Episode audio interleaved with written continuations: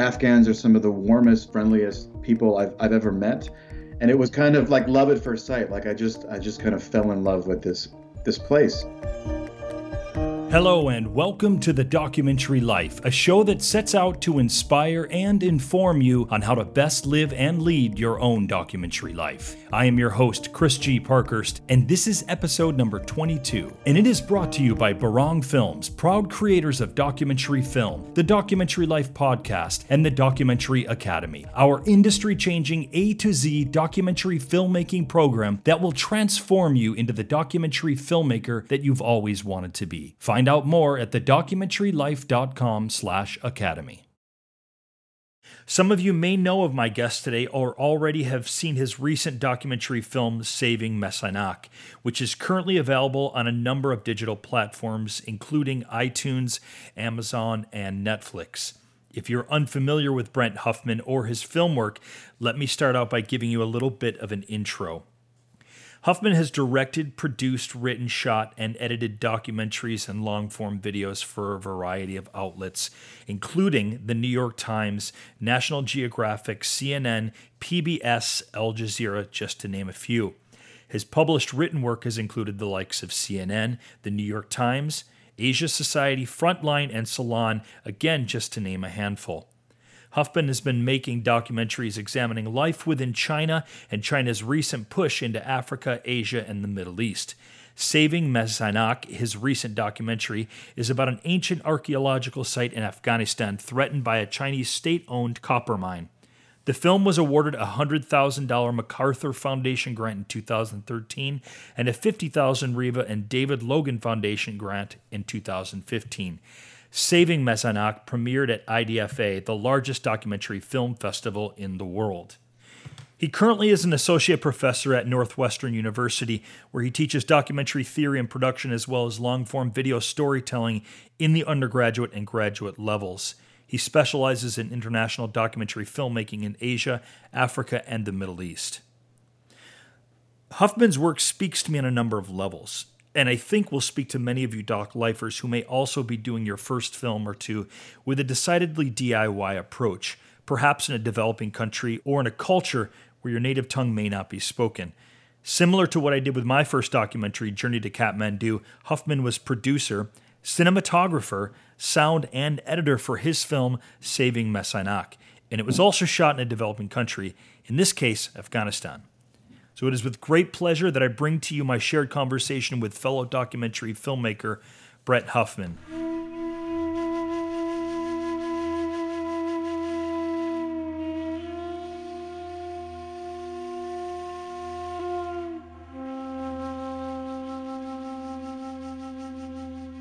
Brent, welcome to the show. I'm glad to have you joining us here on TDL.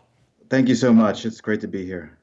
You know, I, I think that I first came by you and your work via your your Twitter account, actually, or someone else's tweet, perhaps. It was about your documentary Saving Mes Aynak, which I looked up pretty quickly, realizing that it, it seemed to definitely be the kind of work that I can I tend to be drawn to, if not work on myself. Of course, I've been following your Twitter feed you know ever since and greatly appreciate sort of the journalistic bent to a number of your tweets how have you found Twitter and other social media platforms? How have you found it in regards to getting your film and the message of saving Mes Aynak out there?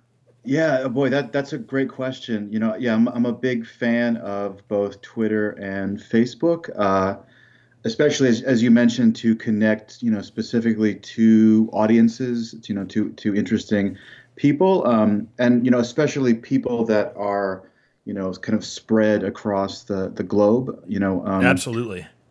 Yeah, it's it's you know it's it's really kind of magical to you know post something and then get you know people from 50 different countries all kind totally. of commenting and retweeting. Yeah, yeah, I mean I think yeah. I think people people that don't understand um, you know social media I think don't understand that aspect that it's not it, it's really isn't frivolous. You know, it's it's mm. you hmm. know it's it, it's amazing I think to um, in in one moment get everyone on the same page and hear lots of different you know perspectives, and and for something like you know the the Mes Aynak film, you know to to spread awareness to get the word out on something you know very quickly and you know like like I mentioned instantaneously across the you know globe. um, it, it's it's pretty amazing. What part do you think social media directly plays in a documentary filmmaker's lives? I mean, you've experienced it obviously very much so with with this particular film. Why is it important for a documentary filmmaker to take advantage of of of, of say uh, social media the way that you have? Yeah, so I mean, uh, there's probably more than one answer, but I, I think you know maybe maybe um, first step is to you know to build um, you know to kind of build an audience for your you know for your film. Absolutely. Um, yeah, and uh, it was especially true for for Saving Mes Aynak. Um, you know, the the film initially started before the MacArthur grant with a with a Kickstarter. You right. know, uh, uh, you know, um, fundraising campaign. Um, and and I, I, you know Kickstarter, like you mentioned, I'm very I'm very you know uh, DIY, um, and the, you know the Kickstarter campaign was was really just me, um, which I never you know to your audience don't ever start a Kickstarter campaign when it, you're just a, a one man person because um, boy, it's it's it's overwhelming. It's, I, it's a full time job. It really is, it's, isn't it's a full time. It's a full time job, and you know, um, when when people aren't donating, you know, when you've got a, a slow day or a slow oh. two days, yeah, like it it can really drive you drive you crazy. Um, yeah. But you know, you know, back w- with the Kickstarter and back to social media. Yeah. You know, I think what what saved me was to to find the, the niche group of people that really cared about this topic, where it was really kind of a life life or death issue, and that that really was the the Buddhist community, and you know the spread all through through Asia um, uh, you know, t- to them, I think they were kind of the the hardcore group of followers that really wanted this this film to be made and and really cared about the the issue.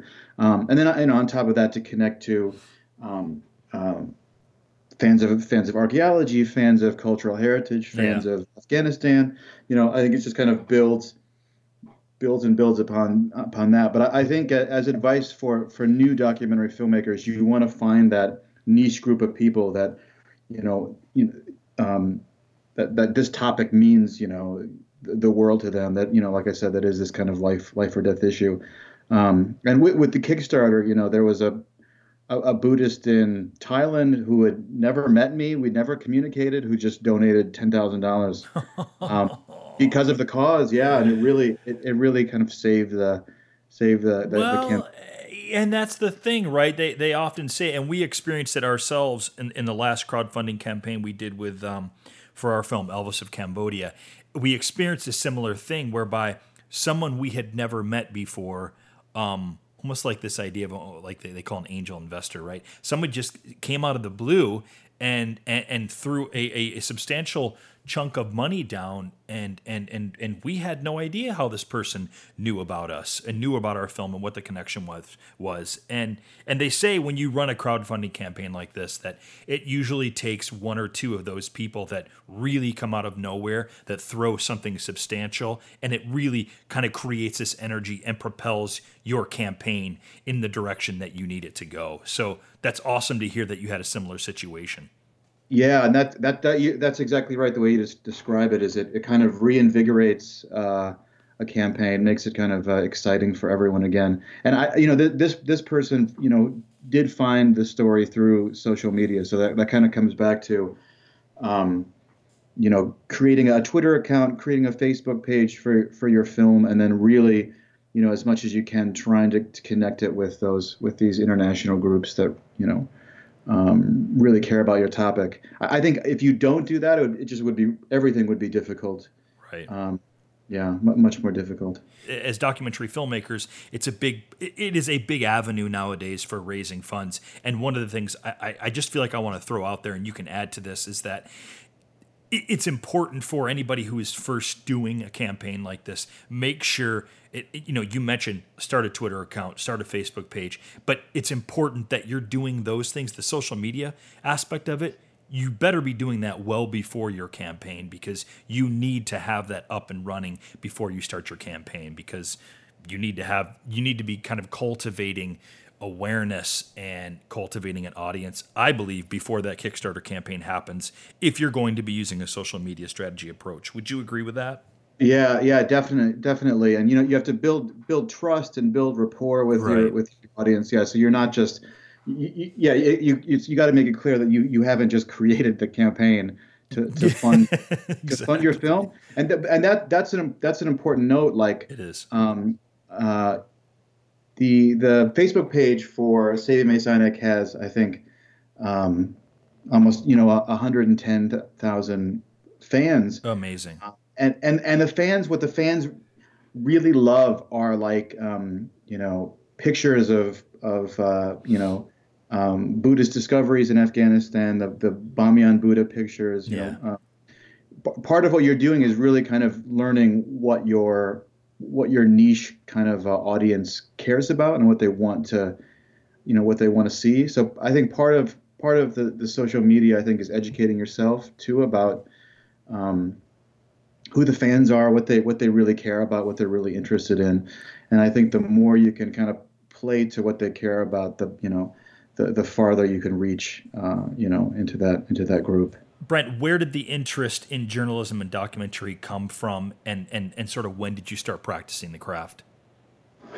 Yeah, so so good question. I mean, I think um, you know, as a as a as a student, even back to like grade school and high school, like I was I was always interested in um, anthropology. I was really interested in, in painting. I, I, I used to paint a lot, um, uh, and I was in, interested in in journalism and reporting.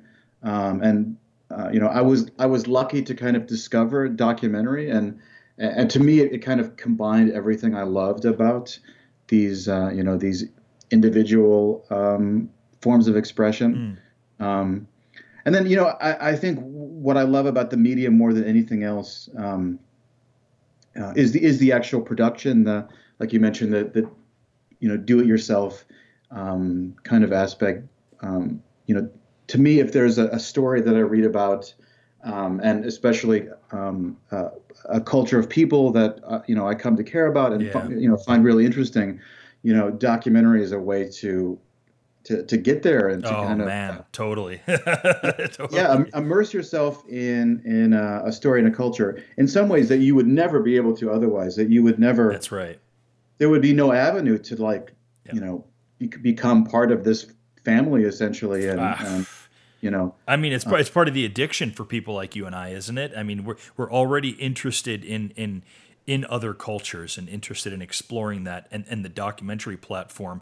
It's like there's the finished film of course but man I, am sensing this is probably the case with you as it is with, with me that that the documentary the film at the end of the day of course the film what you end up with but man it's it's the process and the people and the exploration and the cultures that you delve into.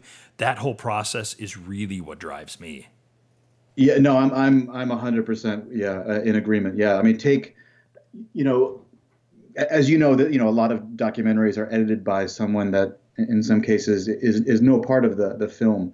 Um, right.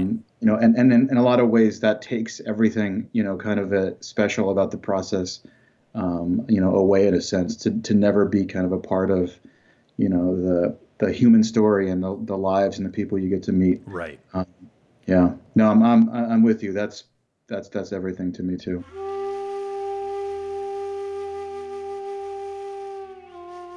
با ارزشترین و مهمترین کشف و کاهش هایی که ما داشتیم در مسینک که در قسمت حفظ و نگهداری او ما تلاش خود زیاد خود کردیم و حتی شاید زندگی ما به موضوع حفاظت خواد کردیم در نگهداریش گوش خود بود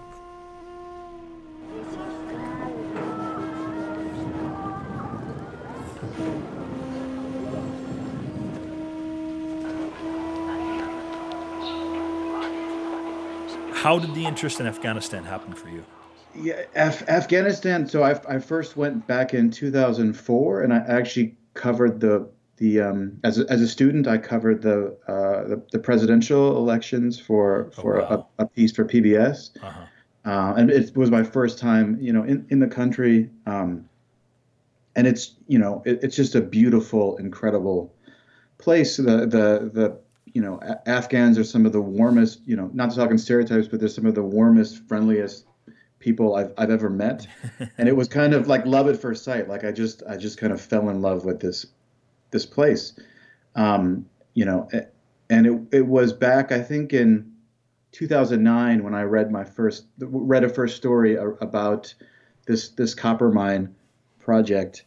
Yeah. Um, uh, and it was it was a New York Times story that actually it was kind of a, a strange story that focused on the, the copper mining aspects. So there's a, there's a hundred billion dollars worth of copper um, buried in Logar province at Mes Aynak. Um, it's Taliban country. It's extremely dangerous. Mm-hmm. Um, in, in, the story, this New York Times story, it talked about um, you know uh, Chinese workers um, trying to set up a compound in in this in Taliban country to start the mining process. It was just this bizarre story.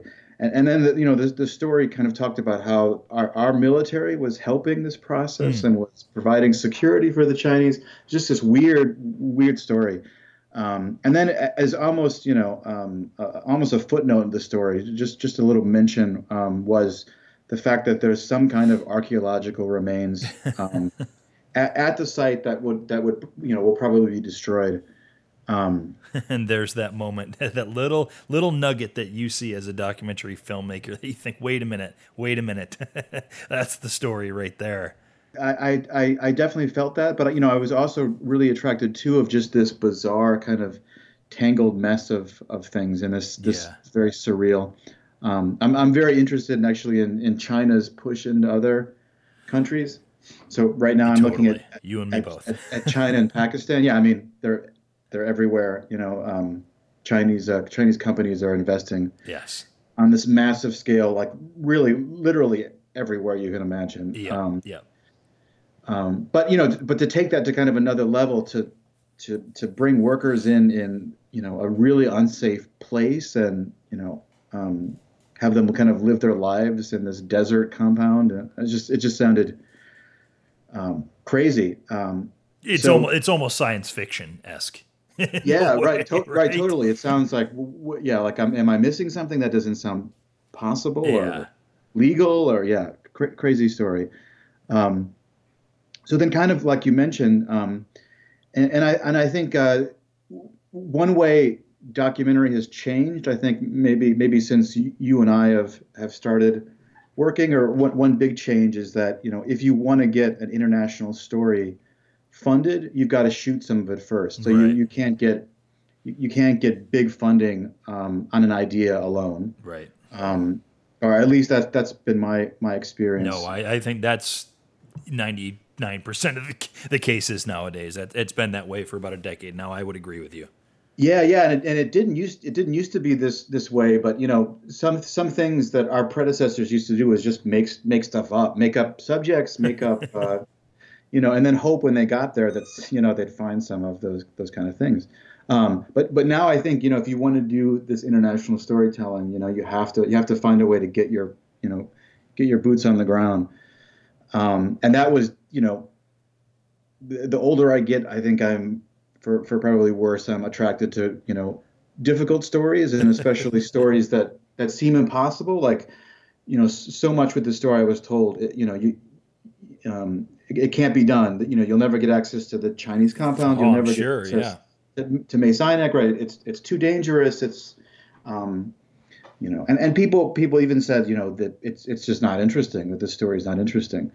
Um, well, okay, so so let, us back up for a second. Sure. What yeah. I'd love you to do is like tee this up with, you know, a real brief um, sort of synopsis of what the film is like. That way, we have a little context for our listeners, for anybody who hasn't seen it, and then we and then we can continue. So tell us tell us a bit about what the film is. Sure, sure. So so saving Sainak, it's it's a complicated story, but essentially, yeah.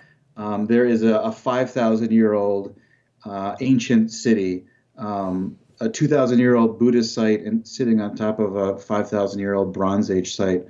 Um, an immense, you know, um, it's, it's, about 100 football fields in size. This yeah. immense, sprawling ancient city that will all be destroyed by a, a Chinese um, copper mine. So, this um, Chinese government owned company will open pit and mine this site So you know this this whole ancient city will be turned into kind of a gigantic toxic crater.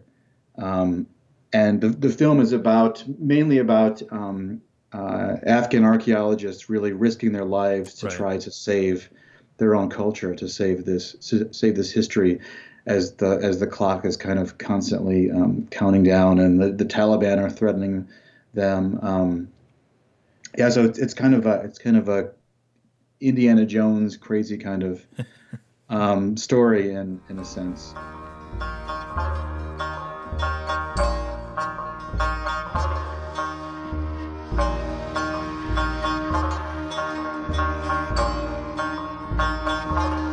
So, so you and I know this because we have worked in, in countries where there there happens to be Chinese presence, whether it's political, whether it's uh, financial, though that's always probably combined. um, you and I have worked in these countries throughout Asia.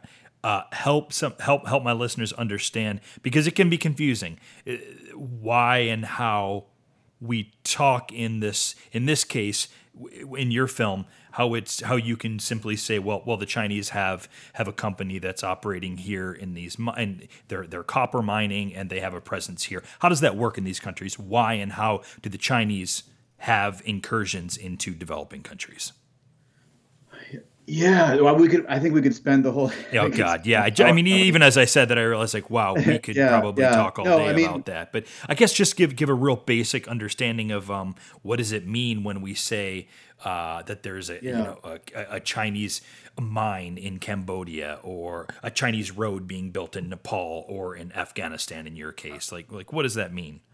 Yeah, so so you know, really really simply, um, you know China, mainland China, has an enormous population, and they're they're really hungry for natural resources. You know, they, yeah. they need that they, they need natural resources as as every country you know I guess I guess does. But Ch- China has has um, much bigger you know a much bigger bank account to to to pay for these things. Right.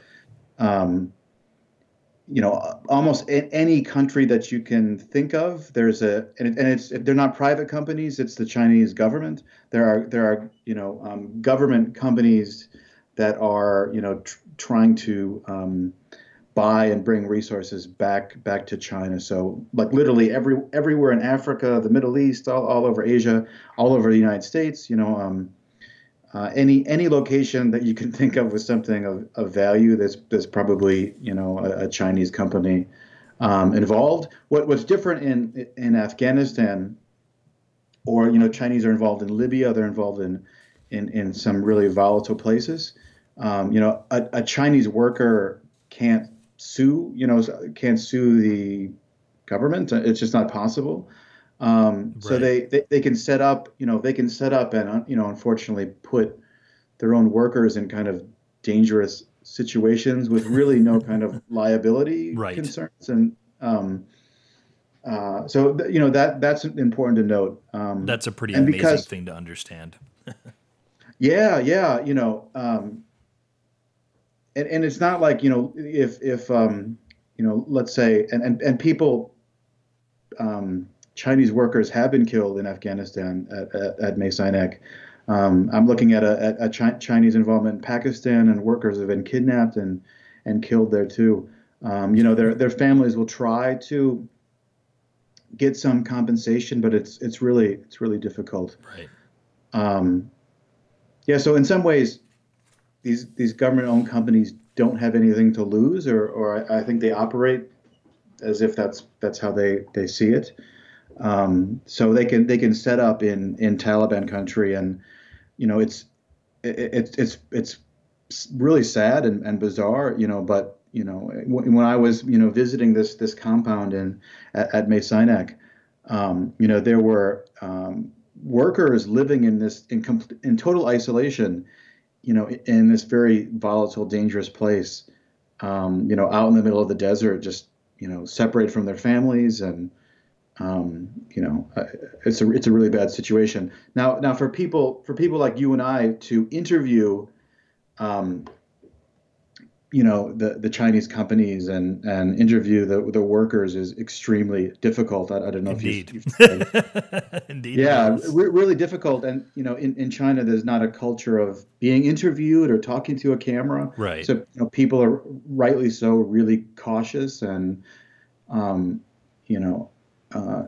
so that that's that's one reason in the in the Mes Aynak film, I, I would actually have loved a whole kind of you know Chinese segment, but it, it just it just wasn't working out. It, it was extremely difficult to get you know an interview with the with the head of the Chinese company and get on the compound. You know, uh, it, it's and I'm glad that that you say that, and it brings up something that uh, I think that is an important thing to to mention is that, and it was a, it was a lesson that I learned, and it was a lesson that I thought I had learned prior to this, but apparently I hadn't, and that was that, you know, over the years, having worked in in countries like uh, Nepal, Indonesia, and Cambodia, and and, and seeing a Chinese presence, um, Chinese governmental and business presence in these countries, um, really put me off to China and, and, and the Chinese as a whole. And and it wasn't until I ended up, um, I've since been to uh, to China in Beijing.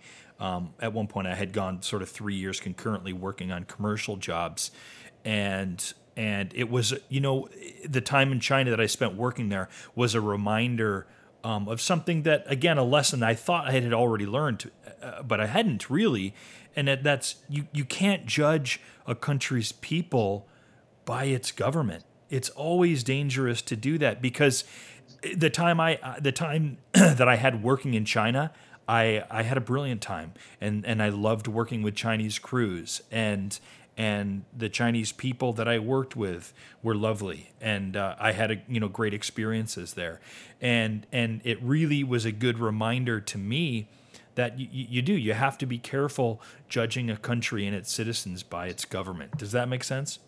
It, it, it does, and you know, the, I mean, the first thing I thought of when you said that was, you know, the the, the Trump government, you know. Um, yeah, well, yeah. Look at it in reverse I mean, we're, we're now, right? Same, yeah, we're we're yeah we're in this place where you know right, rightly so, people are, are judging, I think, uh, America and whether Americans, to come, right. whether to visit, yeah, based on kind of the, the crazy stuff that's happening with, with our own government. Um, you know, and, and, and, my, my wife is Chinese, and so my kids are half Chinese. So I did not know that. I did not yeah, know that. Yeah, so I, I, I, I, I definitely agree with you. I, I think that the issue, though, and it's just like the U.S., is you know, there's there's a big difference between what the government does and what you know just regular citizens do. Yeah. Um, and and just like I think I, I, would be really critical of the, you know, American government and what's happening.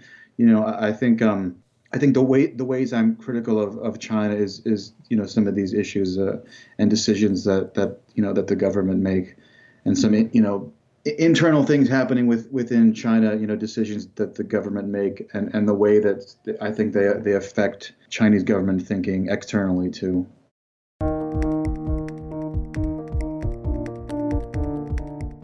When I first started making documentary films, I was often making them entirely on my own dime. It wasn't that it was a conscious decision on my part, I just really wanted to get out and start making my film. Does this sound familiar to you? When you have a great idea for a doc and the opportunity to get out there and start shooting, you don't want to let something like money get in the way of that. And for a while, it may not, but unfortunately, unless you have unlimited resources, eventually it will. Not having money for your doc film will slow you down, reduce your crew size, your film production values and aesthetics, even the story you're able to tell. And that's not even accounting for the additional stress, frustration, and your inability to work on the project full time. We don't accept that for ourselves anymore, and we don't want you to accept it either. Money is out there for every documentary film, and that includes yours. Every day, money is donated or awarded to documentary films. Why not yours? The trick is in knowing where to look for it and how to secure it for your film. In the Documentary Academy, we have the most comprehensive funding module that you will find anywhere in any course on fundraising for your documentary film. We cover the A to Z on raising funds for your film so you will never again be left wondering where the money's coming from. Enroll in the Academy today by going to thedocumentarylife.com slash academy and start your journey to raising 10, 25, or even $100,000 for your documentary film tell us about the Afghan people. Um, and and let's and let's talk about city versus rural areas. Obviously, um, a lot of Westerners are familiar through the press and generally negative press of a place like, say, Kabul. Um, talk yeah. to us about the Afghan people um, and tell us what your impressions were in both the city and rural areas. Yeah, so I mean, maybe take a, small step back. So, so I, I grew up in like rural Ohio, and okay. you know, in, in Ohio and probably most of the U.S., like the the stereotypes of Afghanistan are really, you know, um, really negative. I mean, entirely negative, on, honestly, and totally. um, yeah, and and it seems like everyone I, I, teach documentary production. I teach my students that you know even educate, even highly educated people carry around these negative stereotypes. So you know the stereotype of Afghanistan is you know in in in some cases this thought that like literally everyone is a terrorist. Like you step off the plane and you're in a city of of terrorists where there's like you know whatever terrorists walking around. You know, so th- there's that stereotype, or the kind of flip side, the the the weeping mother whose child has just been killed, the this like the suffering victim stereotype. Um, so I. right. So what, what I think it, it's partly our our job, and I think it's a really important job that we have to break the stereotype for the audience and, and really show them um, the the reality. So um, it's a big part of what we do, isn't it? It is, yeah. And I think if, if we if we fail at, at that, I think um, it's you know it's it's maybe impossible to to reach an audience. Um, so you know, and and, and in, in describing what Afghan people are like, it's going to sound like stereotype. I'm talking in stereotypes again, probably, or that I'm kind of romanticizing um, a yeah. little bit. Um, but but you know the thing I found in in Kabul is that um, you know the Afghans I meet are you know highly intelligent, very educated, very aware of um, what's going on, you know. So in this Mes Aynak story, they've, they've heard about the, the story before, you know, can sort of ask, you know, could ask an in-depth question uh, uh, mm-hmm. about it, um, you know, and, and the, the, the culture, again, not to sound in, like I'm talking in stereotypes, but yeah. the culture overall is, is very warm and very friendly, you know, um, as a guest in, in, in, the country, you know, um, it's not uncommon for a stranger that, that maybe can't afford it, you know, but will, you know, invite you over, you know, right. You know, feed you, um, give you a place to place to stay. Um, and I've and I've traveled all over the world, and I, I, think I've I've never been to a country so just so kind of giving and um, friendly, and and in in Kabul especially, like you know, y- young people are extremely interested in the the U.S. and American films and American music. You know, they're just they're, they're super curious and um, so so my experience has been overwhelmingly positive um, and, and in, in, you know in rural areas too I, I think um, you, you, know rural areas and, and, I grew up in rural Ohio you know where people could be kind of you know isolated and cut cut off. You know I think I think more more of that happens in you know rural Afghanistan. Sure. Um, but you know, I honestly in, encountered the, the same kind of thing: this uh, curiosity, warmth, and and and friendliness. You know, one one thing, you know, again to go back to the, the terrorism stereotype is that you know the the Afghan people are victims of terrorism, and I use the word victim, um, which maybe isn't the best word, but mm. um, the you know the the Taliban is an external gang basically, so they're they're not they're, they're not an Afghan entity right? It's, it's right, almost right. like you know I'm in I'm in Chicago and there's it, would be almost like uh, if if a, a, a, out of state gang you know came in and, and tried to take over. Right. That's basically what what the Taliban are. So there's this big kind of uh, you know the stereotype that Afghans themselves are, are, are terrorists. It, it's kind of completely misunderstanding the situation. Really, they've been victims of you know over 30 years of war from the you know, Soviets, you know, of, from from outsiders, the you know Russians and Americans, yeah. and, you know, the Taliban.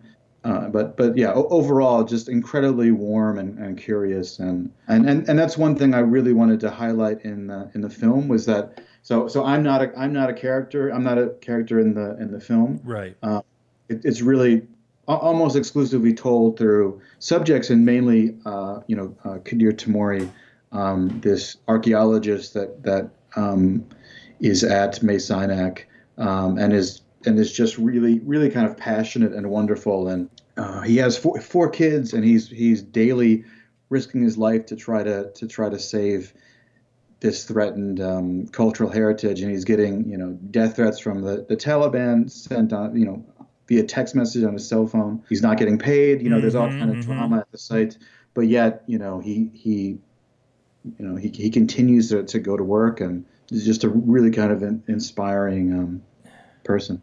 Well, let, us talk about archaeologists and and let's talk about fixers and translators. Um, I noticed that you have your fixer translator uh, Najibullah listed in the credits at the bottom of the movie poster, which is really great to see. Honestly, I myself I, I regret not having done the same.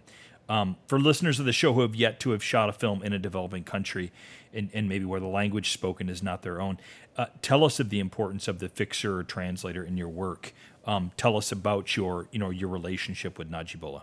Yeah, so so so I met I met uh, Najib back in uh, 2004, and you know uh, he, he's just this incredibly wonderful person. So he, he he used to be a surgeon, so he actually could tell all these stories about you know taking bullets out of people and saving people's lives, and he's just this you know these these just incredible stories. And um, uh, around I think um, maybe, maybe 2003, he started working with um, you know journalists and photographers and, and documentary filmmakers and, and, that kind of thing. And he's really kind of he's kind of a, a, quiet, unassuming person, but just has this you know really big heart. And, and um, one thing that's maybe most important, especially if, if you're working in a country you know like Syria or Yemen or Afghanistan or Iraq or something um, where you know security you know there's there's security issues is you've really got to trust your fixer with your life. So, you know, when, when you ask, you know, how can we get access to someplace or how, how we how we do something, you know, the, the, the, the fixer's role, you know, really couldn't couldn't be overstated. They're they're, they're so kind of uh, essential in you know keeping you alive and keeping you safe. Right. And then in, you know in Najib's instance too, I think I think because he's he's such a person of integrity that that people come to trust him, and, and I think he you know, he's really great in getting kind of access to, to situations that you know would, would be really difficult to get to get access to, and and and not like in a in a Hollywood producer kind of you know bull in a china shop kind of oh, way, yeah. but it, oh yeah, kind of the exact opposite. This this very this That's very right. gentle, yeah. Um, so he's kind of a, he's kind of a miracle worker. Yeah, a miracle worker. I, I I mean I just I, I know who you're talking about, man. I I can I can completely relate. Uh, my fixer fixer translator in Cambodia, who I, I first began working with him in, in 2004, and have since used used him many times in other projects, and, and he's become a dear friend of mine. Um, he's he actually he's one of the preeminent archaeologists in Cambodia. Oh, uh, wow. this, this kind of film and story, you know, it, it makes it makes me think of him, and and it would be heartbreaking to him to see this sort of thing happening. Though I also, you know, I also suspect it, it would not be entirely surprising, since you know, for him, the Cambodian government has had its own, you know, well well documented issues with corruption and, and, the integrity of its of its historical landmarks. I, I remember, I remember a few years back, uh, Hun Sen, the prime minister of Cambodia, w- was extremely angered uh, when he'd heard that a landmine removal agency had, had basically cleared landmines from, from around the historical ancient city um, called Preah Vihear, which which borders with, with Thailand, and, and, and, you may may or may not know. And, and the Thai government had been trying to lay claim to this area for years. Essentially, Hun Sen felt that it was, in his opinion, it was better to keep the temples lined with mines in order to keep the Thais from trying to lay claim to the lands you know, instead mm. of, instead of having the history of the temples be discovered by archaeologists and then the temples shared with with the public. Um, yeah, a, a, lot of crossover. But but but to your point uh, about the importance of the of the fixer translator, um, I feel like from now on. Uh, I will definitely think more about about putting someone like uh, like um, like uh, you know my my fixer translator in the credits of the film. I, I love that you did that. Yeah, yeah, no, I mean, and and they're often these these these unsung heroes of these, you know, of the New York Times and the Washington Post, and you know, in, in, a, in a lot of cases, they, you know, they're they're doing, um, you know, so so much of the work. Al Qaeda صرف یو کم تعداد دي چې دا ټول ملت د حکومت په مقابل کې راپورته شوی دی دا د حکومت مسولیت ده دا منطقه کچېرې له چنایانو ناراضي وای دا ټوله منطقه نو ولې دا میش عینک ته دا توغندي ورتلل خو خلک تر خفه دي He's saying if people were happy with the he's saying please uh, we don't translate it this part that you said in the film there's a moment where where one of the local elders is he's he's basically saying on camera that Al Qaeda is practically a, a, a, a, construct of the Afghan government. That in effect, whenever the Afghan feels any any Afghan government feels any resistance from its people, in this case, the communities who will be destroyed by the Chinese copper mines, those who disagree or rebel against, I guess, the will of the Afghan government, um, are called are called so by the government are called Al Qaeda. It, it, it's a it's a very interesting thing for a Westerner to hear, right? It's it's quite a perspective. Hearing a citizen of his country speak so brazenly and negatively about his own government, and even speaking of Al Qaeda in this fashion, as if it's a construct of the Afghan government, in order to cover up, you know, how its own people may maybe really feel about about the government. First off, um, why and how did you come to, to, to the decision, sort of, to include this footage in in the film? You know, your your fixer on the man on camera asks you not to use what he's saying, right? Yes, why, why would they say right, this? He you know? said, "Don't." Yeah, don't. Uh, the, the the person the person says that um, rockets are being fired. Mm. You know, uh, he said, "If we were happy with the Chinese, why are we firing? You know, why are rockets being fired at the Chinese compound?" and then he, he he says, "Yeah, don't put don't." He specifically says, "Don't put that part in." And I do I do put the I I do leave it in only because I think it's so it's so important. Yeah, I mean, um, it's a um, great, it's a great, it's a great moment. It, it it's very revealing. Um, yeah. So so he he's actually lost his village. So his village actually had already been destroyed. So he, he's kind of speaking because he's got nothing nothing to lose. Wow. Um, you know, and and in some ways, I think he's he's being kind of cautionary tale to, to other and I think that's why I included in the you know in the film is this cautionary message is is that these um and it's not just like it's not just Chinese companies or the Afghan government. You know, right. it's any any government, any company. You know, you you got to be you got to be so careful with the things that they promise you. You know, um, and and obviously there's a huge difference between what's what's promised and what's going to be delivered. Right. And right. basically, you know, th- these villagers lost, you know, 500, 1,000 year old villages, you know, forever, where there were, you know, cemeteries and mosques and this long this long history and, and those villages are gone. And they were they were promised these kind of big and amazing things and and got nothing. And and now there's you know, nothing left to show. And, and they've lost their history now and culture right?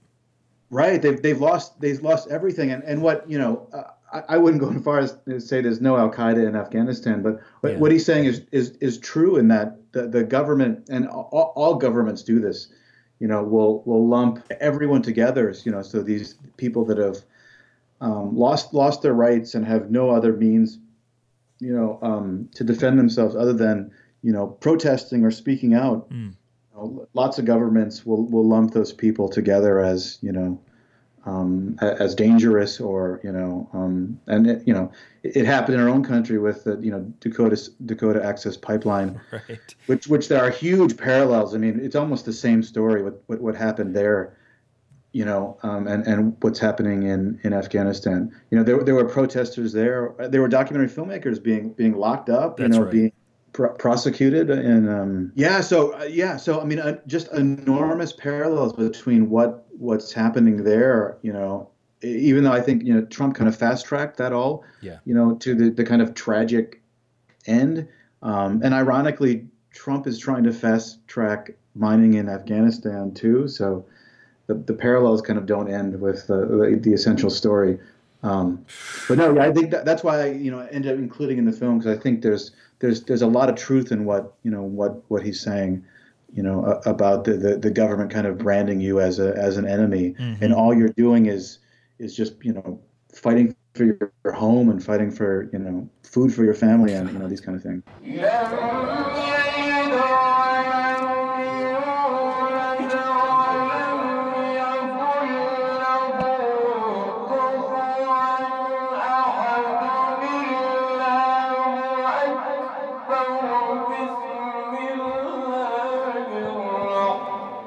Brent, something that I hope um, inspires my listeners, and, and you mentioned this earlier, is, is is the DIY approach that you employed with the film.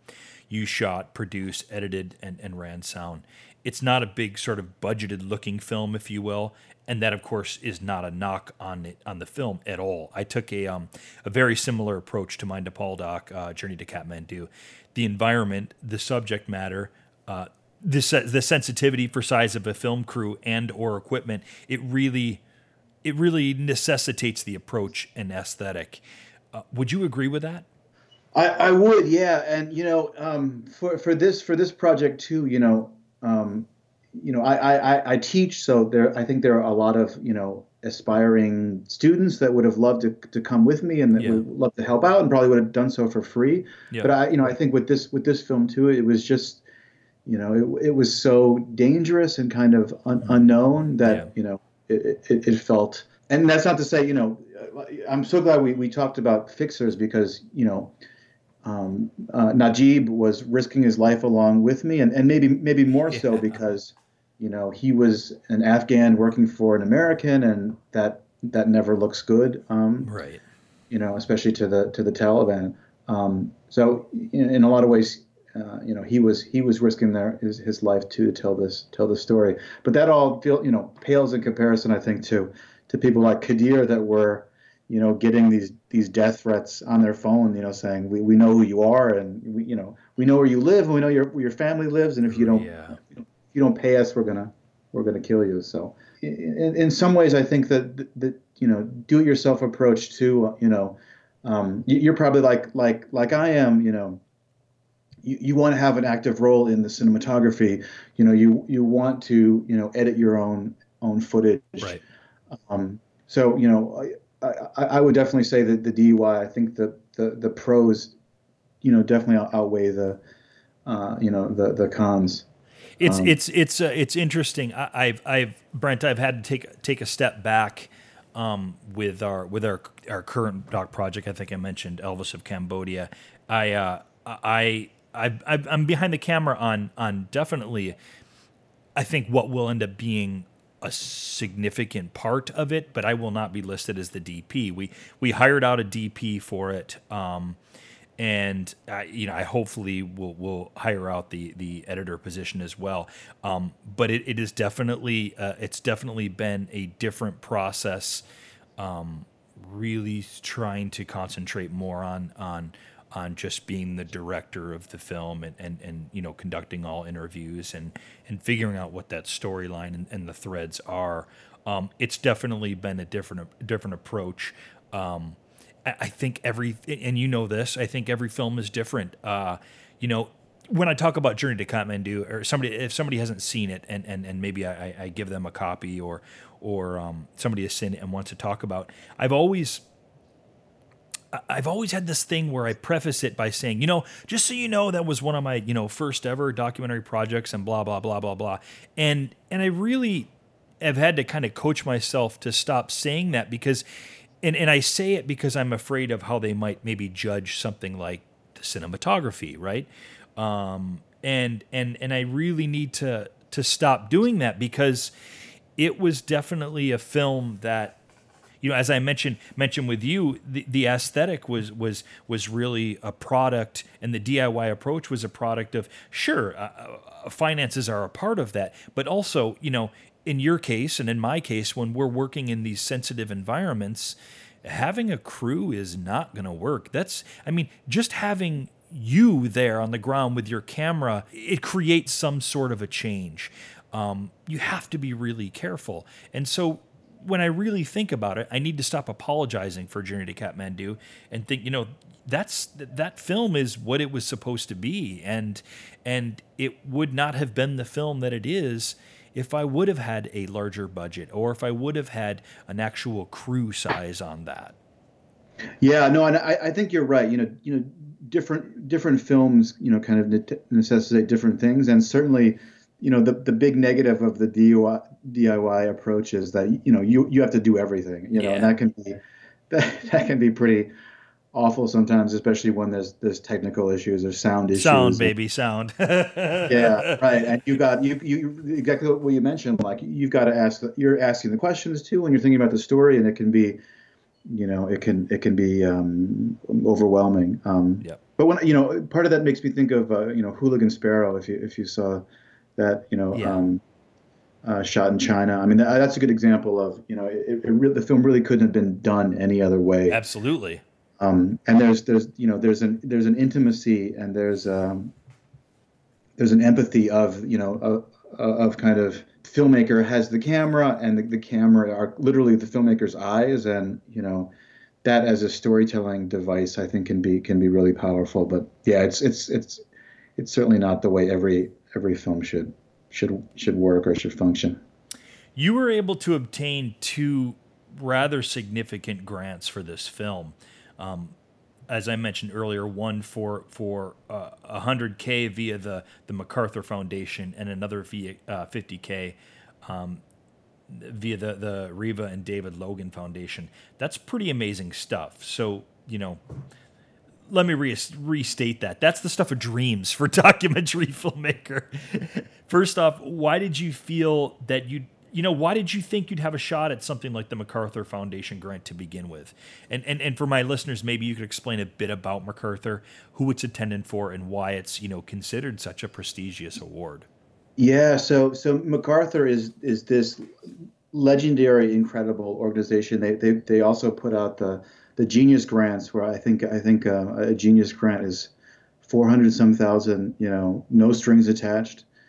Um, and that, that's not that's not what this this was a hundred thousand dollars. But but similarly, like um, no str- strings attached. They they don't.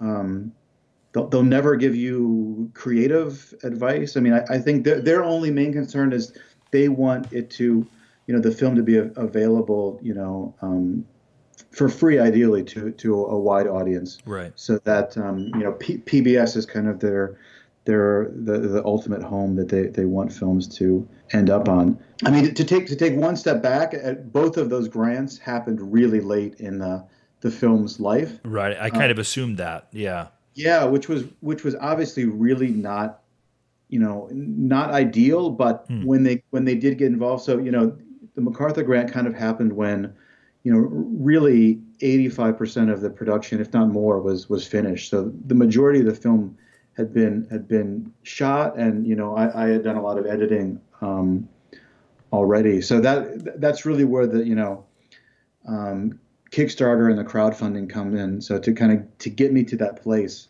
and I never expected that those you know that those grants would would come you know come through what happened. Wow. And the, the, the real you know the the, with MacArthur, there there is a new um, journalism grant, hmm. um, but for the, the, the grant that I had got, you know, the, their documentary grant has actually gone away. Um, okay. But it's it's it's come back in this in kind of this this different form. So different guys. Okay. Yeah. So I think that's that's exciting. I mean, it was it seemed like really bad news when this you know fund of money disappeared. So yeah. um, so the, the good news is it's come it's come back.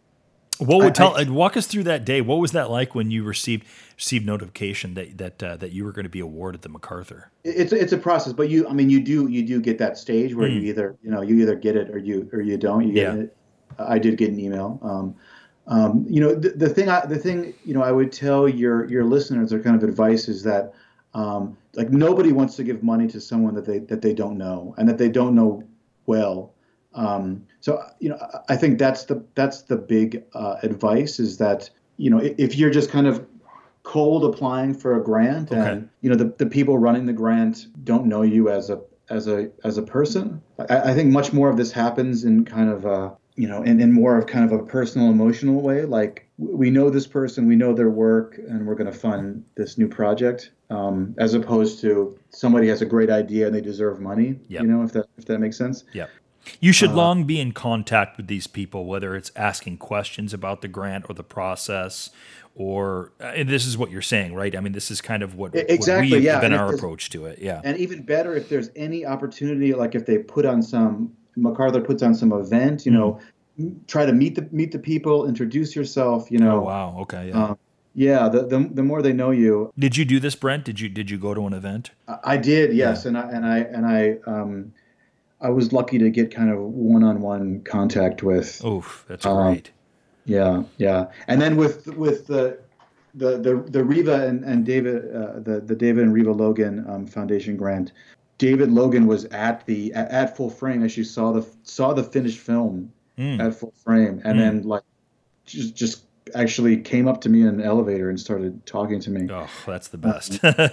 um, but but I mean, the funny funny story is he he asked me he he asked me something like what what would you do with a hundred thousand dollars, um, and I gave I gave the wrong answer then. No um, way. I, gave, yeah, I, I, totally I blew it I blew it in the elevator. Uh, so that that funding actually d- didn't come through until I don't know how, yeah, how did you find out later on that, uh, oh, yeah, hey, remember that conversation we had in the elevator? You gave me the wrong an- answer at the time. Well, I no, I, I, he never he never said that. He never said I gave the wrong answer. I just know yeah. I know I did. You um, okay? And, and that that's another thing. You know, that's another uh, a, a, bit of advice is yep. is to know what they want to what they want to hear. Totally. You know? Yeah, yeah. So like with MacArthur, if you said, well, you know, we're going to make this film for HBO, like right right away, you're dead in the water. yeah, right. They don't they don't they don't like what HBO does, you know, because it's because it's it's this model of you know you know you have to buy HBO and it's expensive. But you would never you would never know that like you know I love HBO documentaries, so you never know that was like that's right you know that was the answer that would that would blow things. That would um, set them off. Yeah, right, and, right. And the, the, the, answer that I gave, the wrong answer I gave Logan was, uh, you know, base basically this answer of you know I would give it to the archaeologists, and that that is not what they that's oh, not what they. Oh wow! Right. Yeah, and, that's not. I can see why you would say that, though, right? I mean. Yeah. Right. Yeah. Yeah. yeah. So I, I don't I don't feel feel bad that you know it wasn't like a you know. Yeah. Um, like I, I said I said the wrong thing, but it's it's not it's not what they want. Like they, you know, um the the and I'm sure you know this, but the the, the nonprofit world. I mean, they they want to they, they not only want to know you, but they they want you know you have some partnership with some other nonprofit that they trust, and um, yeah, you know, those things build on itself, like the same way with festivals, right? Yeah, and yeah, because of their own stakeholders, like the the, the way that the, the money has to be handled and reported on, like it, it's just much more complicated than than you know than than what it sounds like. Has the success of the film surprised you at all? And, and and when I mean success, I mean in terms of the amount of places around the globe where it's screened. Um, you have well over a dozen festival awards. It's been broadcast on television throughout the world. This kind of success, did you see this coming? No, no, never. never. And it's still, you know, um, you know, just just last month, you know, um, CNBC did another huge, huge story. You know, um, uh, International Business Times. Like yeah. it's it's, it's yeah. I saw the CNBC story. Right, right. Yeah, it's it's just it's constantly a, a huge uh, important um, story. Well, um, I I mean I have to ask how to, how and and does an activist element in the film play into how you would define its success? And what I mean by that is you know, did you set out to stop the Chinese from mining Mes Aynak or set out to get the Afghan government to reconsider the deal that they were that they had made?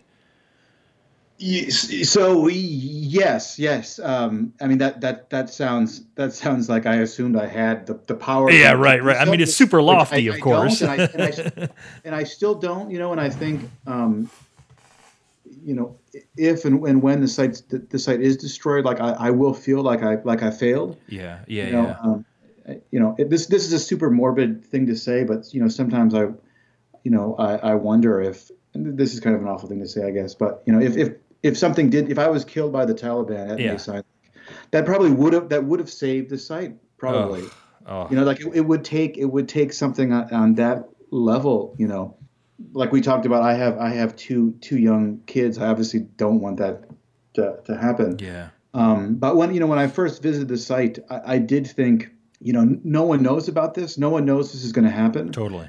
Um, and it's not just that 5,000 years of priceless history was going to just be erased from the history books forever. I mean, it, it actually wasn't just that. It was that, you know, um, this this whole area was going to, you know, is going to become this toxic crater where yep.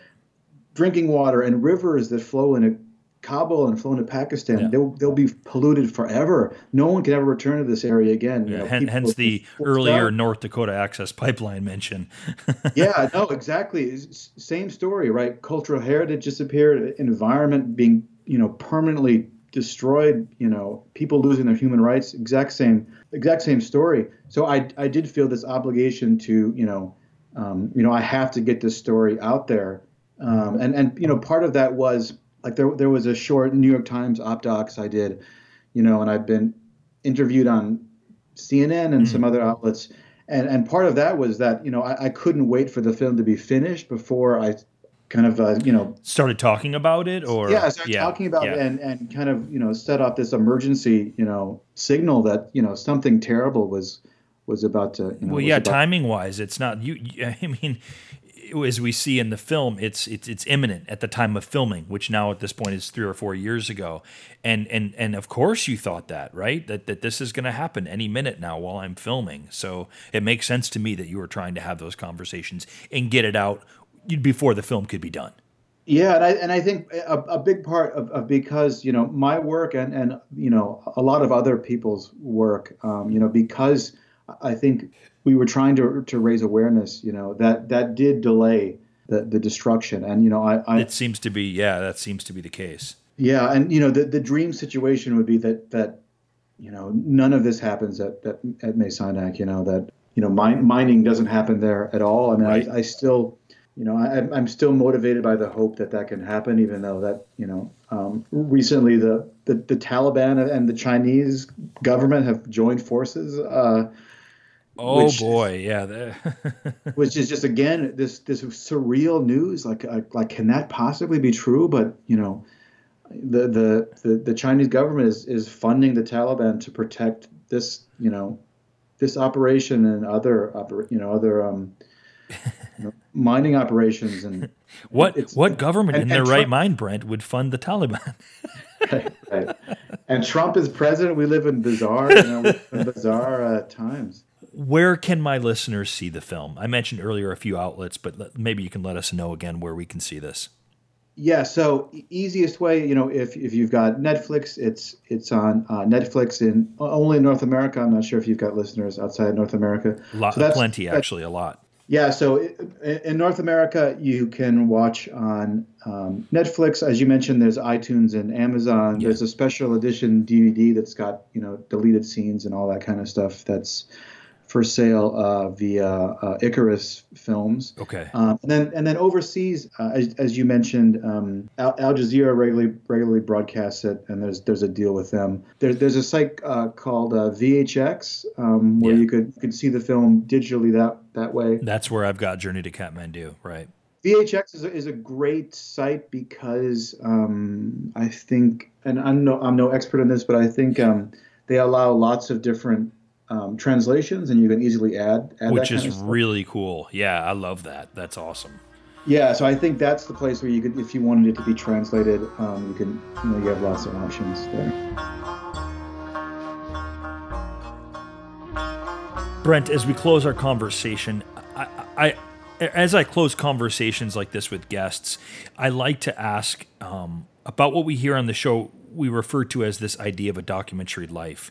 And we, we kind of define that as how people are living while practicing their passion of documentary films because not a ton of people truly make their entire living from doing documentary films, and and, and I have listeners who are teachers, who work for ad agencies, plenty who work in, in the service industry. This is what keeps them afloat while they make their films, right?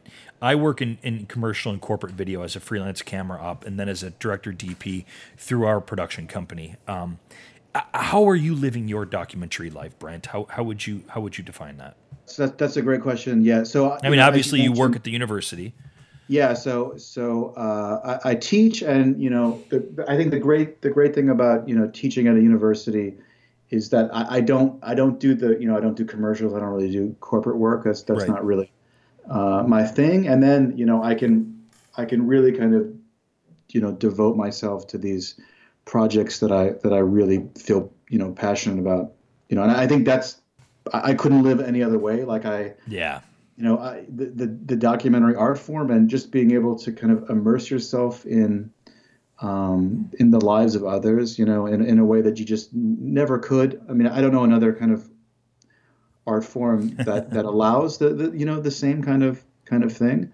Um, it, it is it, it is something I, I, I just couldn't couldn't live without. So, so Brent, it, it, occurred to me about halfway through this conversation um, that you might be somebody I'd, I'd, like to talk to at some point in the in the very near future. Uh, I'm putting together a. am um, in the early stages of putting together sort of this 10 day workshop overseas. Um, and, and, it's basically a workshop for documentary filmmakers who want to know what it's what it's what it's what it's like to do documentary film work um, in developing countries and, and, I would I would have other filmmakers be be a part of this, and it, and and you are definitely somebody who uh, who would be a really good resource and and an awesome um, instructor to have be a part of that workshop, and. Uh, yeah, uh, I'd like to maybe talk to you about that in the future if that's something that you'd be interested. Sure. In. Yeah. Yeah. No, that that that sounds great. Yeah. It'd be awesome to work with you, man. What a great uh, great conversation. It, it's it's a having this conversation with you is uh, is is very satisfying and fulfilling for me personally and professionally, and I think I think that that translates well to to to my audience. And uh, I can't thank you thank you enough for being on on the uh, on the program. The film is Saving Mes Aynak, and uh, as, as Brent and I have mentioned a couple of times, there are a number of places um, where you can can see the film. And if all else fails, please check the show notes um, at the Documentary Life website, the show notes for this program, and I'll be sure and have some. I'll have some of your links up there, Brent. Thank you so much for being on the show, man. It, it was great speaking with you. Great, yeah, no, I, and I totally agree. This was this was amazing, and, and, thank you so much for for doing this. This has been this has been great. You're great you're welcome. My pleasure, man. And uh, we'll be talking soon, huh? All right, yeah, cool. Okay, have have a great day. Thanks, Brent. Take care, man.